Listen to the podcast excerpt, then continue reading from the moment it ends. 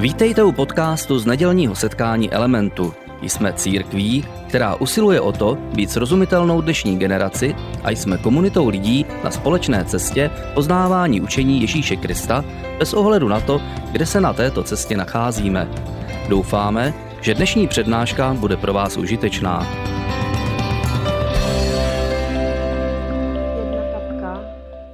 Druhá, třetí, čtvrtá. Děti běhaly v dešti, který začínal.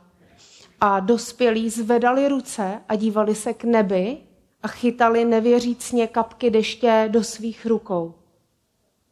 A po strašně dlouhé době, po plnoměsících sucha, najednou z nebe padal déšť. A oni nevěděli, jestli mají být víc nadšení, že to znamená, že končí hlad a žízeň, anebo jestli mají být nadšení z toho, že Bůh konečně promluvil, že Bůh po mnoha stoletích promluvil, po mnoha stoletích ticha, kdy už si říkali, jestli to, co jim říkali o Bohu jejich dědové a jejich otcové, jestli vůbec nejsou jenom nějaké povídačky. A tohle byl den D. A to byl den, kdy se zrodila legenda o muži, který maloval kruhy ohonem. Tak dobré ráno, vítejte tady v Elementu. Moje jméno je Tereza Toušková a dneska společně uh, budeme malovat kruhy a dneska budeme mít vlastně přednášku o malování kruhu. A já bych ráda začala příběhem muže, který namaloval ten první kruh v kontextu toho, o čem budeme mluvit dneska. Hony, Chony nebo Onias byl Izraelec, byl Izraelec, který žil jednu generaci před eh, Ježíšem a on žil v takové smutné době, pro Izraelce v extrémně smutné době, době ticha, kdy se nic nedělo, kdy vlastně poslední prorok, který jim eh, tlumočil to, co jim říká Bůh, uh, už nepromluvil hodně set let a oni žili v takové době ticha, kdy se nic nedělo, kdy váhali, jestli vůbec vlastně Bůh je, jestli se to jenom nepovídalo, jestli to jejich otcové, jestli už to nejsou prostě nějaké povídačky. Ale Hony naproti ostatním Izraelcům věřil v jednu věc. A to, a to bylo to, že i když on, oni neslyší Boha, tak on věřil, že Bůh slyší je. A proto se jednoho dne eh, rozhodlo k, pro někoho bláznivému, pro někoho smělému, pro někoho až troufalému řešení. On vzal velkou dřevěnou dvoumetrovou hůl a začal něco kreslit. A šel 90, 180, 270, 360 a on se obkroužil a namaloval kruh. Namaloval kruh do vyprahlé písčité země, kde nebylo okolem vůbec nic, kde už nebyla žádná tráva. On namaloval kruh a ostatní Izraelci velký dav na něj přihlíželi. On se postavil do toho kruhu a ze veškerou smělostí, s veškerou autoritou, ale zároveň pokorou poklekl do toho kruhu a říkal, Bože, pane vesmíru, stvořiteli nebe a země, já se tady dneska modlím a já ti slibuju, že nevykročím z tohohle kruhu, dokud nevyslyšíš tuhle modlitbu. Dokud nedopřeješ těmhle lidem, svým dětem svoje milosrdenství. A Dav přihlížel a zdálo se to, jako by mezi těmihle slovy a tím, co se stalo, byly hodiny. Ale za pár vteřin začalo něco, z čeho byli všichni nadšení a z nebe začal padat jemný deštík. A děti běhaly a dospělí nemohli uvěřit tomu, co se děje. Ale Hony ten se tím nenechal ukolébat a on říkal dál, bože, za tohle já jsem se nemodlil. Já jsem se modlil za pořádný déšť, který naplní studny, který naplní jeskyně, který naplní všechny nádrže, který nás zachrání před žízní. A očití světkové a najdeme to v mnohých knihách z té doby, očití světkové říkali, že v tu chvíli se strhl neuvěřitelný liák, že se spustil přívalový déšť, před kterým někteří lidé museli utéct Ale Hony ho to neodradilo, on stál pořád v tom kruhu a říkal, pane, ani za tenhle déšť já jsem se nemodlil. Já jsem se modlil za déšť eh, tvojí přízně, tvého milosrdenství a tvého požehnání pro tenhle národ. A v tu chvíli se ten přívalový déšť změnil na jemný, takový jakoby jarní déšť a každý člověk, který tam byl, z něho cítil v každé kapce, v každé jednotlivé kapce, cítil boží přízeň a požehnání, které na ně přichází. A to byl ten den, kdy se zrodila ta legenda o Honim. To byl ten D, to byl ten den D, den, před kterým bylo těžké vůbec věřit, ale byl to den D, po kterém bylo v podstatě nemožné nevěřit. A dnes jsme 2000 let potom, víc než 2000 let potom, a Bůh chce a Bůh hledá někoho, kdo se bude modlit dál takovéhle svělé modlitby. Kdo bude stejně jako hony kreslit odvážné modlitební kruhy. O, ale je na nás, je na každém z nás, jestli vezmeme tu pomyslnou hůl a začneme obkružovat věci, které jsou kolem nás, sny, které do nás Bůh vložil, zázraky, které chceme, ať se stanou, nějaké situace, které se dějí ve světě, naší republiku, lidi, kteří jsou zajatí v sexuálním otroctví, děti, které jsou v dětských domovech a dosaďte si to, co je pro vás důležité a to, co je pro Boha důležité. A kdy vezmeme tohle všechno a obkroužíme to svými modlitbami. A Bůh má rád smělé modlitby a stejně jako Hony se modlil troufale a on to požehnal, tak Bůh má rád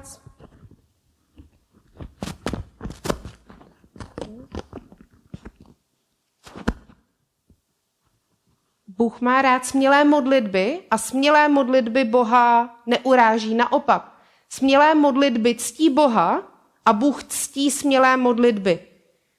A Boha naše nejsmělejší modlitby neuráží. Jeho uráží cokoliv menšího. Boha naše smělé modlitby neuráží. Bůh chce, ať se modlíme za velké věci, za věci, které, které vypadá, že se ani nemůžou stát.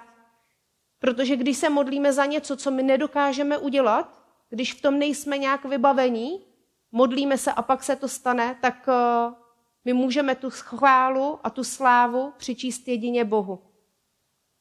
Ale kolem čeho vlastně ty modlitební kruhy kreslit? Pro mnoho lidí, mnoho lidí vidí Boha, dejme tomu jako všemohoucího Boha, ale vidí ho při svých modlitbách jako výdejní automat nebo jako džina v láhvi, kdy vhodí minci a čekají, že se něco stane, kdy pohladí tu lahev a čekají, že vyleze ten džin a splní jim tu modlitbu. Možná si říkáte, proč by to tak nebylo, když v Bibli najdeme, že kdo prosí, tak dostává. Takhle to není a je to hodně často zavádějící výklad tohohle slova. A my někdy můžeme být rádi, že Bůh naše modlitby nevyslyší, protože jsou až hloupé a mohly by nám ublížit nebo ublížit ostatním lidem. Kolem čeho teda vlastně uh, kreslit ty kruhy? Za co se modlit? A to kreslení modlitebních kruhů, těch prvních 90 stupňů, které obkružujeme, začíná tím, že uh, modlitbou obkroužíme, co si přeje Bůh. Začíná tím, že rozpoznáme Boží vůli. A to zní tak eh, hodně abstraktně, že jo, co si pod tím představit, rozpoznat boží vůli. A někdy přemýšlíme, co je boží vůle pro náš život a konají se na to různé semináře a je na to plno různých knih. A věřte tomu, že plno boží vůle my máme přímo před sebou. Máme je často přímo v našem mobilu, nebo máme je na našem nočním stolku, nebo v naší knihovně. A Většinu boží vůle najdeme v Bibli. A pokud se člověk modlí za něco, co je v rozporu s Biblí, tak věřte tomu, že Bůh, eh, když se podíváme do té křesťanské části Bible, do Nového zákona, tak Bůh nám tam píše, co nějaké zaslíbení a jak mají vypadat určité věci a tohle pro nás chce Bůh. A pokud se modlíme v rozporu s tímhle, tak to určitě boží vůle není. My v Bibli nenajdeme, jak se má jmenovat náš budoucí manžel. Nenajdeme tam, je to pan XY, toho si vezmi, ale najdeme tam, jak má manželství vypadat, jakého manžela si máme hledat. Najdeme tam, eh, jak se máme chovat k ostatním lidem, jak máme nakládat s financemi. V Bibli najdeme plno boží vůle a proto je to taková skvělá motivace čistý, protože na základě toho poznáme, kolem čeho obkroužit ten kruh, kolem čeho nakreslit tu modlitbu. A možná dneska po téhle přednášce uslyšíte nějaké principy, možná aplikací těch principů uh, dospějete k něčemu a získáte něco, co chcete, ale to není cílem. Cílem našich modliteb je jedno a jediné, a to oslavit Boha. Cílem kreslení modlitebních kruhů není nic jiného, než oslavit Boha a oslavit ho kreslením kruhu kolem snů, které do nás vložil, kolem zaslíbení, která nám dal v Bibli a kolem zázraku, který on sám chce, aby se staly. Bůh nechce, ať jsou lidi v sexuálním otroctví. Bůh nechce, ať eh, jsou lidi ve válkách. Bůh nechce vidět lidi, kteří trpí hladem. Bůh nechce vidět eh, děti v dětských domovech. Bůh nechce vidět v depresích a zlomené. Bůh je milující otec a chce pro nás to nejlepší. Jsme si řekli teda, kolem čeho kreslit ty kruhy, ale my se někdy modlíme a modlíme se usilovně, ale máme pocit, že se vůbec nic neděje. Znáte to? Já to znám a vidím to ve více situacích ve svém životě. Den za dnem, týden za týdnem, měsíc za měsícem a prostě nic se neděje. Modlíme se a pořád žádná změna, žádný průlom, nic. A my bychom si strašně přáli, aby naše modlitby byly lineárního charakteru. Že my tu modlitbu vyslovíme a najednou postupně vidíme, jak se ta situace zlepšuje. Ale o, mám pro vás špatnou zprávu. Často to takhle není a často mají modlitby exponenciální charakter. A proto, o, proto jsem o, nazvala jednu funkci něčím a to je exponenciální průběh, eh, vlastně je to funkce, exponenciální funkce modlitby. A Bůh je nepředvídatelný a dělá nepředvídatelné věci v nepředvídatelnou dobu. A když se podíváme na tu exponenciální funkci, tak my často nevíme, kdy se něco stane. My, my prostě se modlíme a pořád nevidíme, že se něco děje.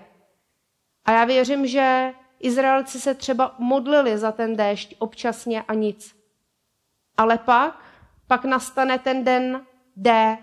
A je to den, kdy nastane nějaký průlom, kdy nastane průlom v našich modlitbách, kdy nastane průlom v té dané situaci. A my najednou, tam, kde jsme byli, tak tam už nejsme a jsme úplně jinam. Bum, jsme úplně jina, jinde a věc, za kterou jsme se modlili, se najednou zlomila, nastal tam průlom a Bůh je v tom oslaven. A problémem je, a to pro nás, ještě pro ty, kdo jsme netrpěliví, problémem je, že nikdy nevíme, kdy ten den D nastane. Nikdy nevíme, kolik modliteb nás dělí od toho dne D. Od toho dne, eh, před kterým je těžké věřit a po kterém je nemožné nevěřit. A to je pro nás strašně těžké přijmout vlastně, že modlitba není lineární, ale je exponenciální. Ale na nás je obkroužit tu věc modlitbou, začít tu funkci a nepředstat se modlit, protože nikdy nevíme, kolik modliteb nás dělí od toho dne D. Slyšeli jste někdy jméno Dwight Eisenhower? Dwight Eisenhower byl americký generál a později prezident a on navrhl Eisenhowerův princip. A ten princip určitě znáte. Jde o techniku určování priorit v rámci sebeorganizování rozhodovací práce manažera. To zní tak strašně technicky, že si říkáte, že jste se s tím určitě nikdy nesetkali. Ale tenhle princip pomáhá manažerům, a nejenom manažerům, určovat, co je v jejich životě podstatné a co je jejich v životě nepodstatné. Pomáhá jim vlastně rozdělit eh, věci na ty, které jsou důležité a které jsou nedůležité a které jsou naléhavé a které jsou nenaléhavé. A my se na tyhle věci vždycky můžeme dívat z hlediska důležitosti a z hlediska naléhavosti. A když tohle uděláme, tak si můžeme vytvořit eh, takzvanou Eisenhoweru matici a my se na ní teď můžeme podívat. Vy vlastně na té matici vidíte čtyři kvadranty a pojďme se teď podívat eh, v rychlosti na každý kvadrant zvlášť. Čtvrtý kvadrant, nedůležité a zároveň eh, nenaléhavé úkoly. Tam jsme často všichni. Prokrastinace, eh, surfování po internetu, hraní počítačových her, nějaké sociální sítě. Tohle patří do kvadrantu čtyři. Potom nedůležité, ale naléhavé úkoly. Někdo nám volá, musíme odpovědět eh, na e-maily. Eh, tyhle věci musíme udělat, protože jsou urgentní, ale zároveň nemají nic moc společného s našimi vizemi a s našimi životními cíly. Druhý kvadrant, to jsou důležité, ale nenaléhavé úkoly. Jsou to věci, které nás posouvají před, věci, které chceme dosáhnout, ale věci, které nemají termín, anebo je ten termín hodně, hodně daleko. A patří sem průběžné připravování se na zkoušky, sepsání kvalitního životopisu, pravidelné budování vztahu se svým manželem, důsledné vychovávání dětí, dosaďte si cokoliv, co je pro vás důležitého a co chcete jednou v životě. Ale protože nás nikdo do těchto úkolů netlačí, ani termín nás netlačí, tak je často a hodně často zanedbáváme. A věci vlastně z tohohle kvadrantu, bychom, na nich bychom měli pracovat, pokud se chceme posunout někam dál. A měli bychom se pravidelně zaměřit na tenhle druhý kvadrant, protože tenhle kvadrant je pro nás důležitý z dlouhodobého hlediska. Pokud tyhle věci neuděláme, tak někdy přejdou do kvadrantu číslo jedna a tam patří důležité a naléhavé úkoly. Jít si koupit eh, léky do lékárny, proti bolesti nebo proti horečce nakoupit teď velké zásoby rýže, ať neumřeme, až zavřou Hradec Králové. Ne, to si dělám legraci. Patří sem prostě důležité a akutní věci.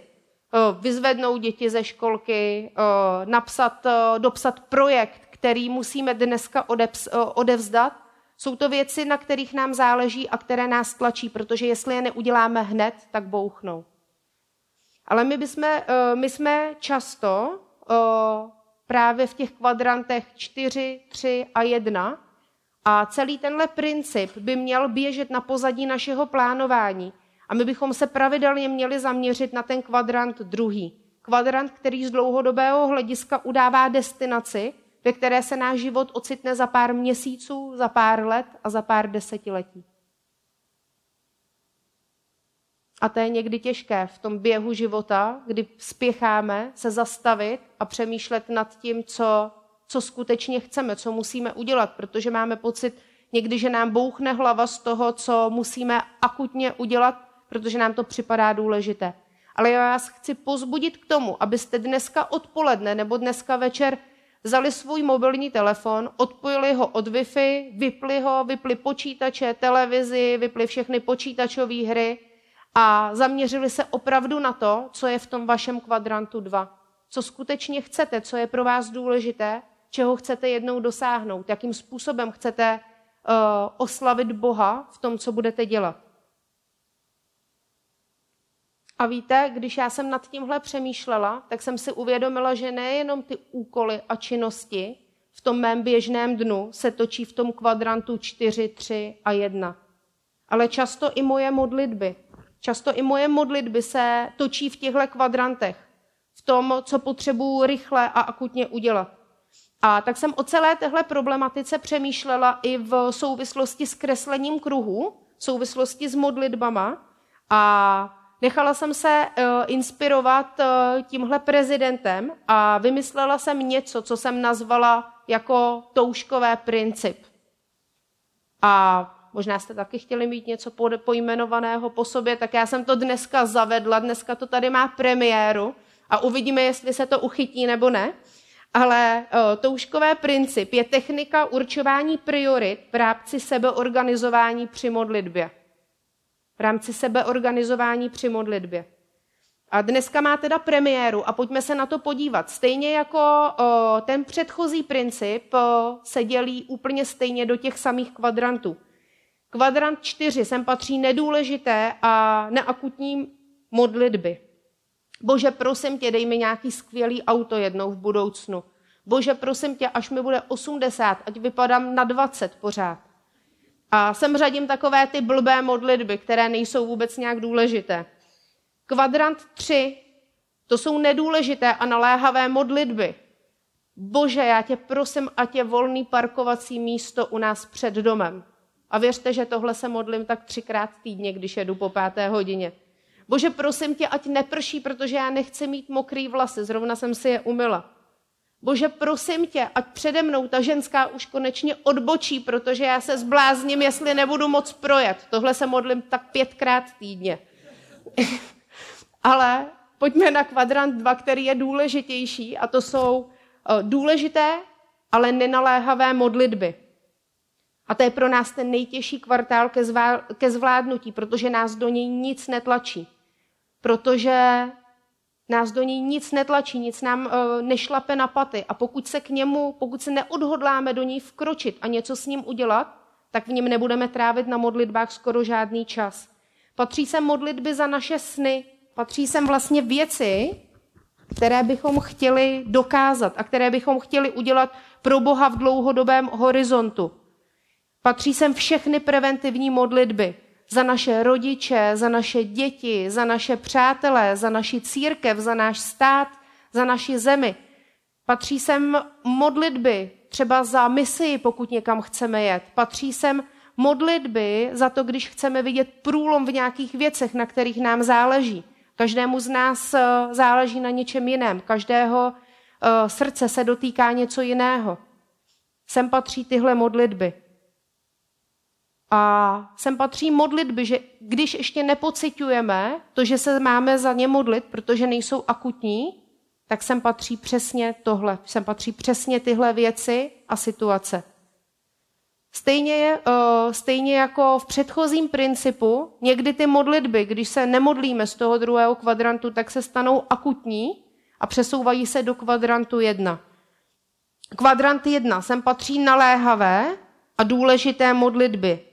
Věci, které nás nebo naše okolí skutečně trápí a potřebujeme v nich vidět průlom hned teď. Náš kamarád má rakovinu a my nechceme čekat, my chceme vidět průlom hned teď. Naše dítě má horečku už pátý den a my vůbec nevíme, co s ním je. My chceme vidět průlom hned teď.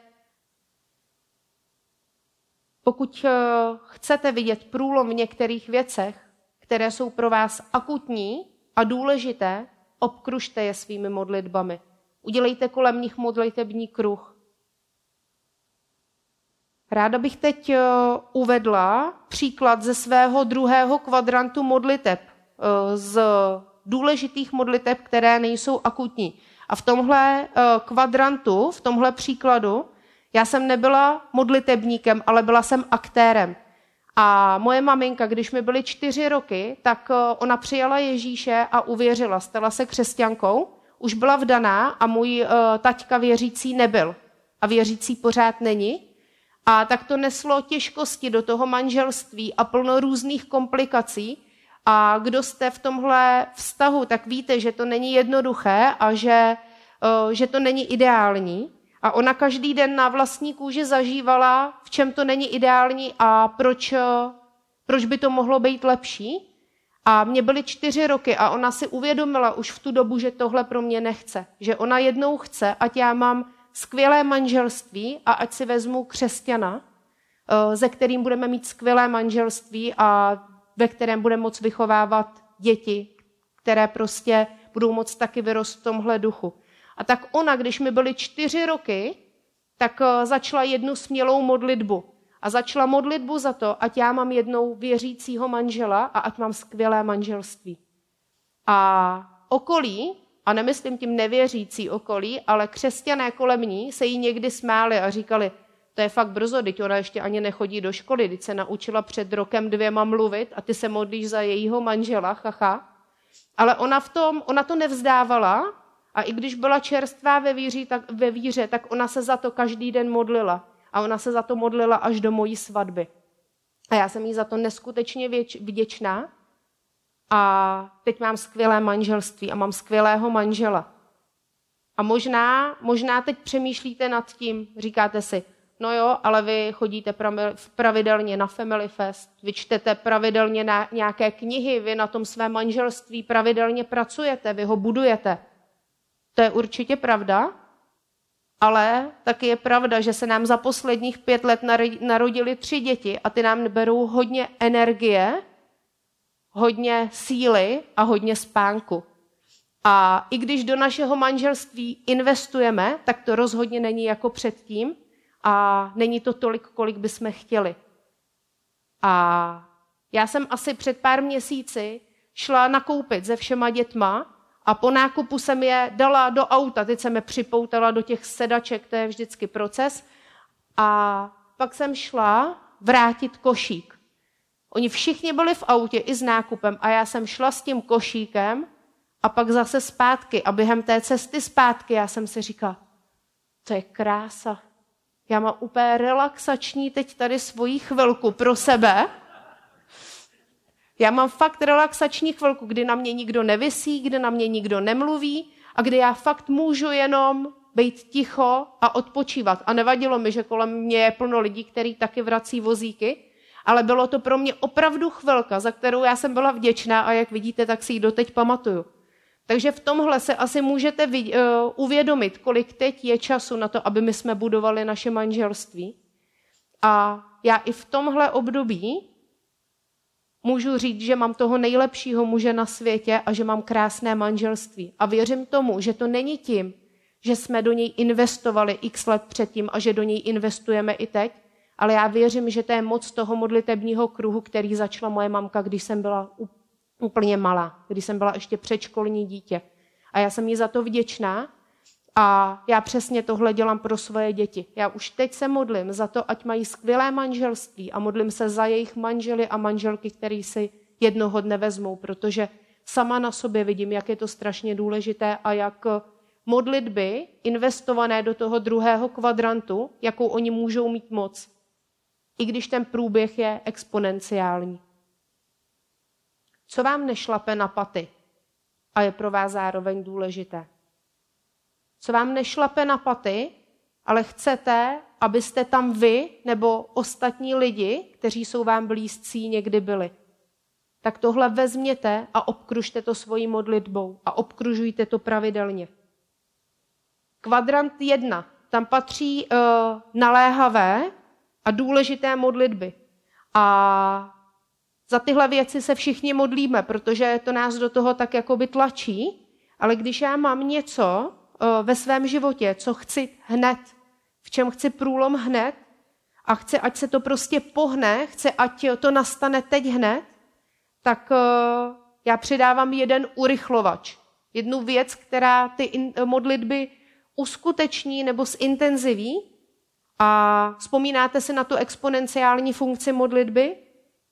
Pokud já chci, ať průběh téhle funkce zrychlím a udělám, tak připojuju ještě jeden katalyzátor a to je půst. A je to něco, co hýbe tou danou funkcí. A je to důležité, protože modlitby mění nejenom okolnosti kolem nás, ale mění i nás uvnitř. A pokud já připojím půst, kdy se vzdám něčeho, co je pro mě důležité, tak mě to neproměňuje jenom tu situaci kolem mě, ale mění to i mě vevnitř, protože se mě to dotýká nejenom niterně, ale dotýká se mě to i fyzicky. A my máme jedny skvělé kamarády, které už mám pocit, že známe úplně od jak živa. A my jsme ještě, když jsme byli takhle ve čtyřech, tak jsme eh, vždycky spolu plánovali budoucnost, jak to kamarádi dělají. A my jsme si říkali, to bude jednou skvělé, až my budeme mít společně děti a budeme někam jezdit a budeme to dělat ve více lidech. A takhle jsme to plánovali a počítalo se s tím, že tak nějak oni začnou a my se pak připojíme, až já dodělám školu a tak. Ale nakonec já jsem otěhotněla a u nich pořád nic. A plynuly měsíce a já jsem byla těhotná, pak jsem porodila a užívali jsme si s miminkem. A byla to krásná doba, ale zároveň to bylo strašně těžké, protože u nich se nic nedělo.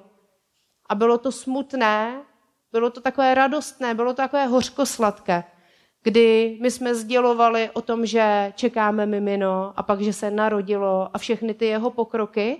a u nich se nic nedělo. A tak já jsem, já jsem si říkala, bože, já jsem se za to modlila a někdy víc, někdy míň, někdy vůbec, jak plynuly dny a měsíce a roky. A já jsem si říkala, bože, tohle já nechci, protože proč ty to děláš, když oni by byli skvělí rodiče? Já neznám tolik lidí, kteří by byli tak skvělými rodiči, jako by byli oni. A tak jsem se jednoho dne rozhodla, že připojím půst a že se vzdám něčeho, co je pro mě extrémně důležité. A v tu chvíli jsem měla pocit, že je to v podstatě nepostradatelné. A to byla čokoláda. Kdo mě znáte, tak víte, že čokoláda je pro mě jednou z nejdůležitějších věcí v jídelníčku, když to jde. A a já jsem se rozhodla, že se jí vzdám, abych se mohla opravdu soustředit a aby mi to připomínalo, aby když je to takhle dlouhotrvající problém, aby mě to pořád vlastně k těm modlitbám vracelo a zintenzovňovalo je. A říkala jsem si, vzdám se čokolády a sladkého, dokud moje kamarádka neotěhotní. A jak se časem ukázalo, tak to rozhodně nebylo jednoduché a spíš to bylo nepravděpodobné a rozhodně ne běh na krátkou trať. A den za dnem, den za týdnem mě ta chuť na sladké rozhodně nepřestávala, což bylo pozitivní, protože ani modlitby nepřestávaly. A, ale asi po roce, kdy jsem tenhle půst držela, tak já jsem si říkala, já už to nevydržím. Já už prostě tu čokoládu potřebuju a já to bez ní nedám. A po chvíli jsem si říkala, to je tak sobecké, když já vím, jak je hezké mít dítě, oni ho mít nemůžou a já tady myslím na blbou čokoládu. Tak jsem pokračovala a za rok a půl, vlastně po mém půstu, oni otěhotněli a teď mají krásné dítě, ze kterého máme radost a je to prostě skvělé. A já zase jsem mohla jíst čokoládu, takže to bylo dva v jednom. A věřím, že půst uh, nás uh, zaměřuje nejenom na modlitbu, ale zároveň celou věc zrychluje, anebo dokonce uskutečňuje. Takže pokud jste v nějaké naléhavé, důležité situaci, obkružte to modlitbou a dělejte to pravidelně, protože nikdy nevíte, kolik modliteb jste před tím dnem jde. A nečekejme s modlitbami, až budou aktuálně potřeba. Modleme se předem, modleme se za naše dlouhodobé sny, za naše dlouhodobé cíle, protože Bůh se rozhodl, a najdeme to v Bibli, že k určitým projevům jeho moci bude docházet jenom v odpovědi na naši modlitbu že k určitým projevům jeho moci bude docházet, když my se budeme modlit. Nemáme, protože neprosíme, nemáme, protože nemalujeme ty modlitební kruhy. A největší tragédií životní jsou modlitby, které se nestaly, protože nebyly vyřčené, které jsme neřekli, protože jsme neměli dostatek víry, odvahy, a myslím, že v životě je důležité obkružovat modlitbami nejenom nějaké věci, naše cíle, nějaké zaslíbení, co nám Bůh dal, ale i lidi kolem nás.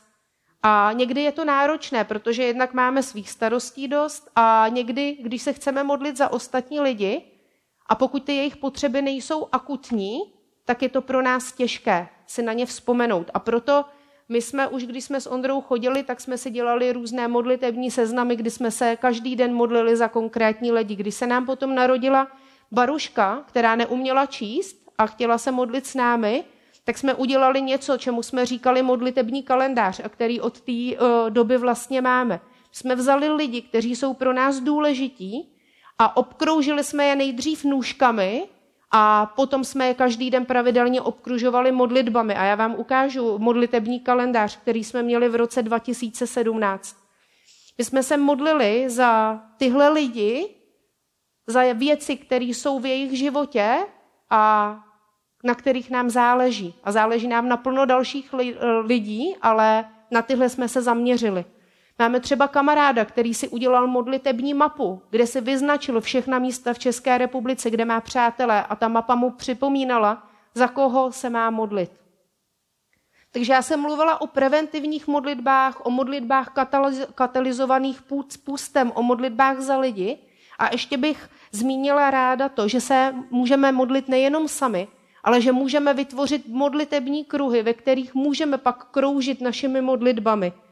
A loni my jsme to tady v naší církvi viděli úplně každý den. My jsme vlastně vytvořili modlitební řetězec a každý den jsme se v modlitebních kruzích scházeli a modlili se za Ditu a modlili se za další nemocné a viděli jsme průlomy a zázraky ve věcech kolem nás. Na malé skupině jsme se často modlili za nějaké věci, které byly v podstatě neuskutečnitelné a viděli jsme zázraky a průlomy v těch věcech. Ale chci připomenout, že to není lineární, ale že to často bylo exponenciální.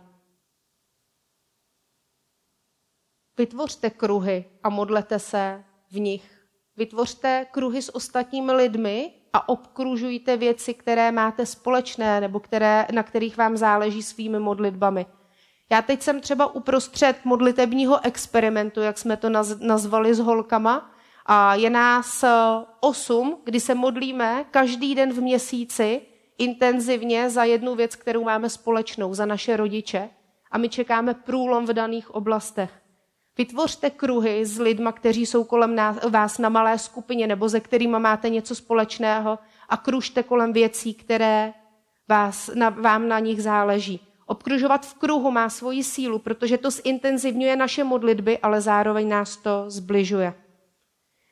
Na závěr našich modliteb eh, říkáme Amen, což znamená tak se staň.